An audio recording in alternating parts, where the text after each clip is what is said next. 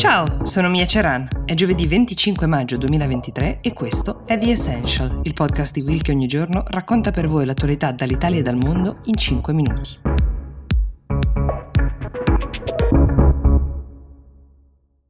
È ufficiale, Ron DeSantis, il Trump migliore di Trump, come qualcuno lo chiama negli Stati Uniti, si candida per diventare lo sfidante repubblicano del presidente Biden alle prossime elezioni, quelle del 2024. Donald Trump quindi se la giocherà con lui probabilmente, due conservatori non particolarmente sensibili ai temi di inclusione e diritti civili, per usare un eufemismo, ma uno dei due ben più giovane e senza le pendenze penali che gravano sulla campagna dell'altro. Quindi la campagna di Trump ovviamente si annuncia tutta in salita. Ron DeSantis, lo ricorderete, è il governatore dello stato della Florida, vanta un sistema valoriale, per dirla così, molto di destra, molto coerente, famosa è la sua campagna per impedire che si parli di identità di genere nelle scuole, la sua lotta per limitare il diritto all'aborto e anche quella per invece allargare le maglie sul tema del possesso di armi da fuoco. Gli analisti politici sostengono che abbia sapientemente incarnato tutti i valori trampiani,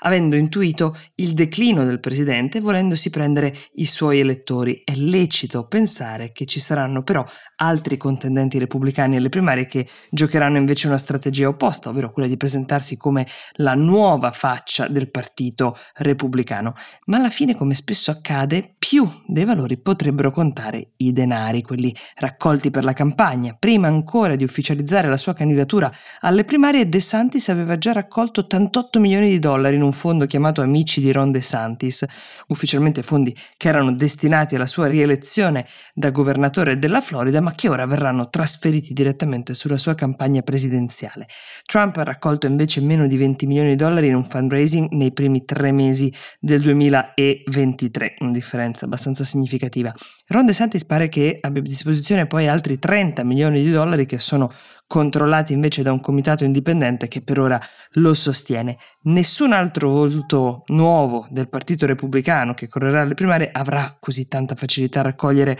questi fondi. Parliamo di cifre molto minori per gli altri candidati, quindi sarà più difficile per loro fare una campagna capillare e presente. Certo, bisogna sempre aspettare di vedere che cosa sceglieranno gli elettori repubblicani, che in estate si troveranno a vedere una serie di dibattiti televisivi, poi da febbraio febbraio 2024 partiranno le vere primarie in ciascuno Stato e il candidato repubblicano verrà nominato dopo la convention del partito che si terrà nell'estate del 2024. Sembra che la strada sia ancora lunga, ma siamo certi che per chi sarà protagonista di questa corsa passerà tutto in un attimo.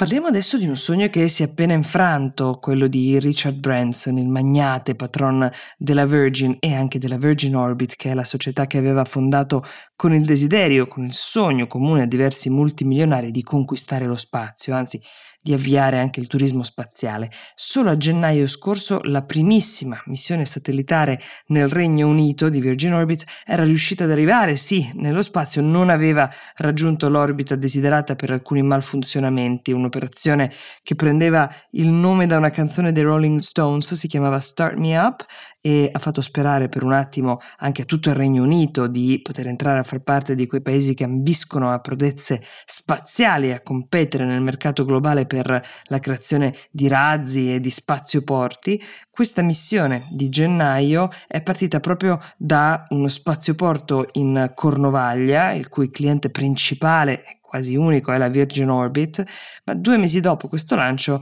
la compagnia ha bloccato tutte le sue operazioni, intanto per riorganizzare le proprie finanze, così aveva dichiarato, però la maggior parte dei dipendenti sono stati licenziati nel frattempo ed è seguito un periodo piuttosto complesso per il magnate della Virgin che un mese fa ha raccontato di aver perso durante la pandemia e il lockdown più di un miliardo e mezzo di sterline con le sue attività. È ancora un billionaire tecnicamente, però con un patrimonio stimato di 2,4 miliardi di sterline secondo il Sunday Times. Nonostante tutto, quando si è capito che sarebbe stato difficile assicurare finanziamenti a lungo termine per la Virgin Orbit, ha dichiarato la bancarotta, ha venduto quasi tutta la sede che aveva in California della società, eh, l'ha venduta alla rivale Rocket Lab. Questo fallimento potrebbe aver tolto a Richard Branson la fantasia di continuare a investire in missioni nello spazio, ma potrebbe non valere lo stesso per il Regno Unito che invece conta eh, di continuare ad investire per le missioni spaziali che come abbiamo visto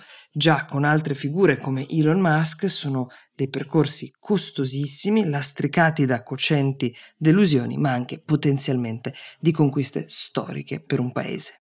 The Essential per oggi si ferma qui, io vi do appuntamento a domani, vi ricordo di iscriverci o usando il link nella descrizione di questo episodio o scrivendoci a essential-willmedia.it per suggerire i vostri argomenti per la puntata del sabato. Buona giornata!